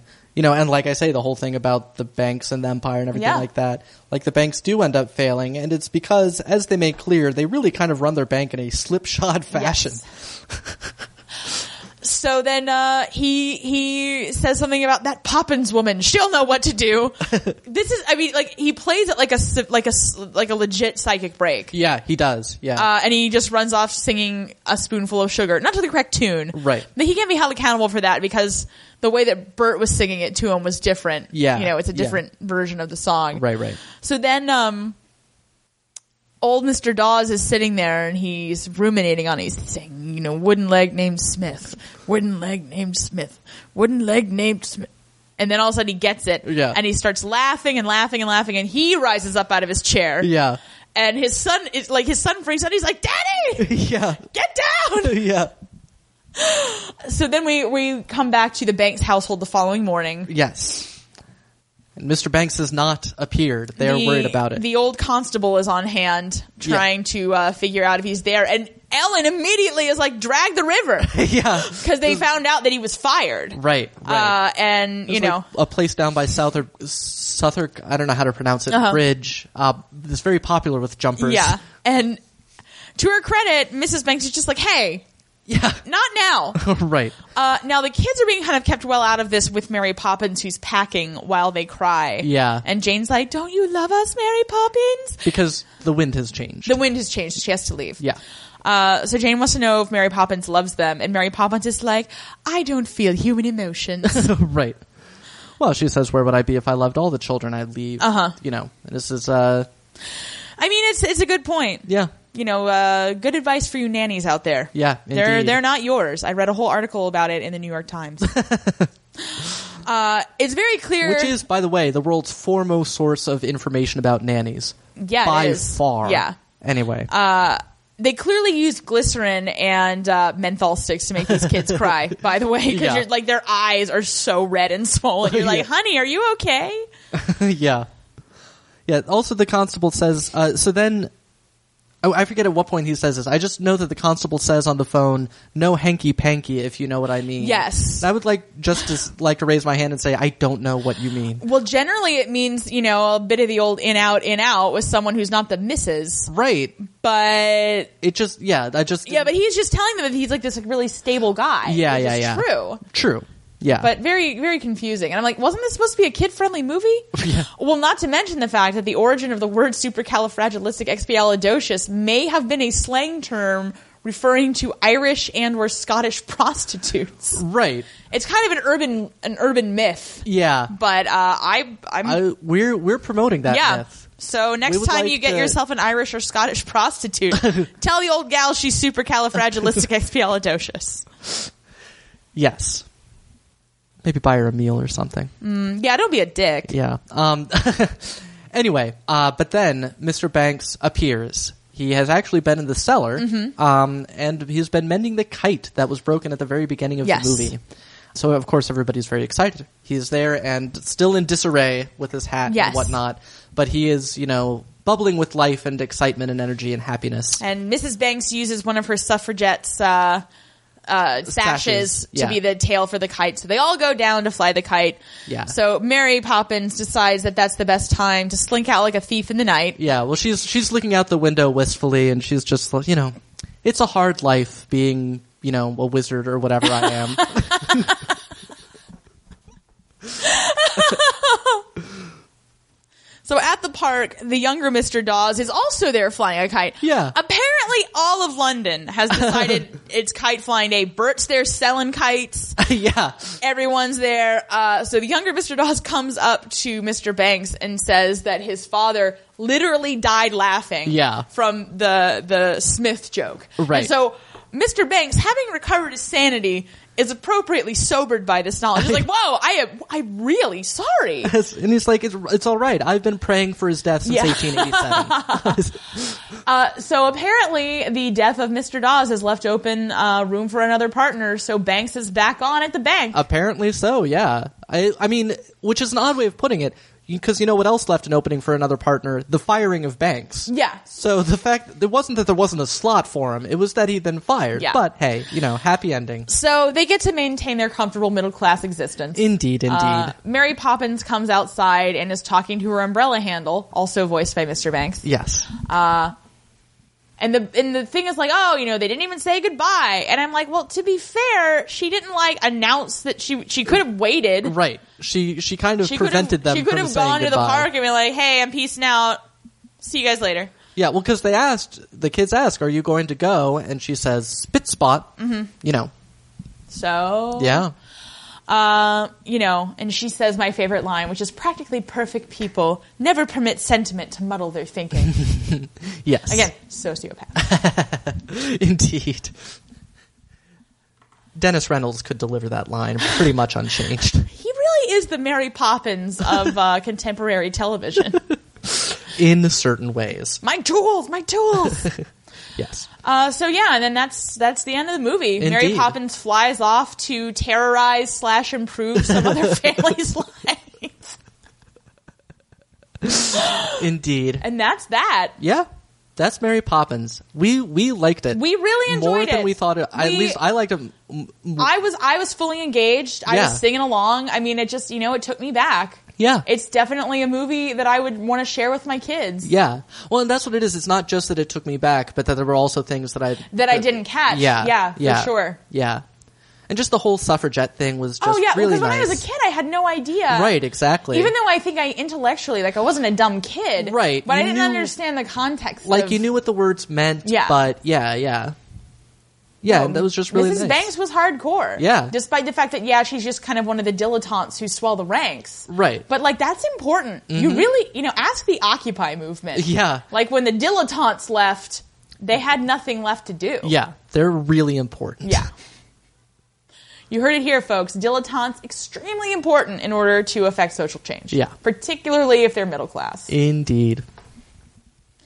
So, yeah, that is, uh, that's Mary Poppins for you. Yeah. Two thumbs up. Absolutely. We uh, we're big fans. Mm-hmm. We'll never again see its equal. That's right. Yeah, I mean, yeah. Unless we watch it again. well, which we might do. Yeah. Um, but yeah, just a very very pleasant holiday experience. Absolutely. Yeah. So that is uh, that is the end of Up Yours Downstairs for the year of 2012. That's right. It'll it'll be our anniversary next month. Yeah, and, and- we'll be back uh, on January 6th with our very first recap of Downton Abbey series three. That's right. It's also the end of our off season. Yes. So yeah. So we're very excited. Uh, we'll be picking up programming uh, every week again. That's right. So we'll do every Each week for when episode. Downton is on. hmm Yeah, and we our plan is to have it out uh, pretty much pretty much by the by the time the episodes air on the West Coast. Yeah, or- most likely it'll you know you'll you'll find out. right. But, they'll, uh, they'll be up when they'll be up. We'll but probably be a week behind on our Linny for that reason. Yeah. So we'll have to kind of do Linny postmortems. right. Yeah, but uh, yeah. don't worry. Uh, we're The Linny is happening. yes, we're very very interested. yes. Uh, oh, also, if you remember any like portmanteaus or any specific names we had for things or just I don't know any any of our little idiosyncratic touches, uh, feel free. We'll have an open thread on the on the Facebook. Yeah, um, yeah. We're gonna be reviewing all of our old episodes just to kind of make sure that we're up to speed ourselves. Yeah, and just get on get in the groove and that sort of thing. But uh, yeah. if you've got something, yeah, let us know. yeah. All right. Well, that's it. Uh, once again, happy holidays. We hope you really enjoyed all of the off-season uh, offerings that we've done here. We've had a great time. We have had a great time. uh, it's been great getting to know everybody. We're looking forward to having more fantastic uh, conversations with all of you in the new Mm-hmm. year. We're looking forward to reading all the stuff that you have posted about things that we don't know yet. Yeah. Like there's a lot of backlog there that we're yeah, looking forward to. Yeah. we're very excited about that. So until next time, up, Up yours, yours downstairs, luncheon out.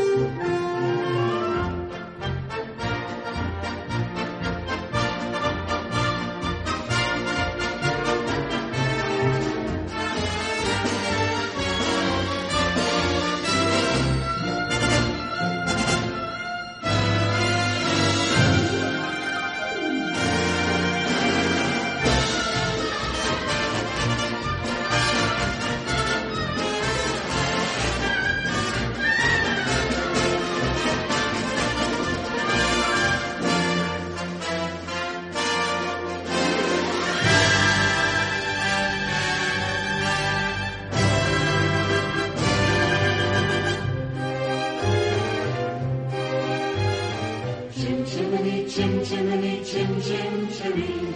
A sweep is as lucky as lucky can be. Chim chimney, chim chimney, chim chim choo. Good luck will rub off when he shakes hands with you. Chim chimney, chim chim chimney, chim chim chim.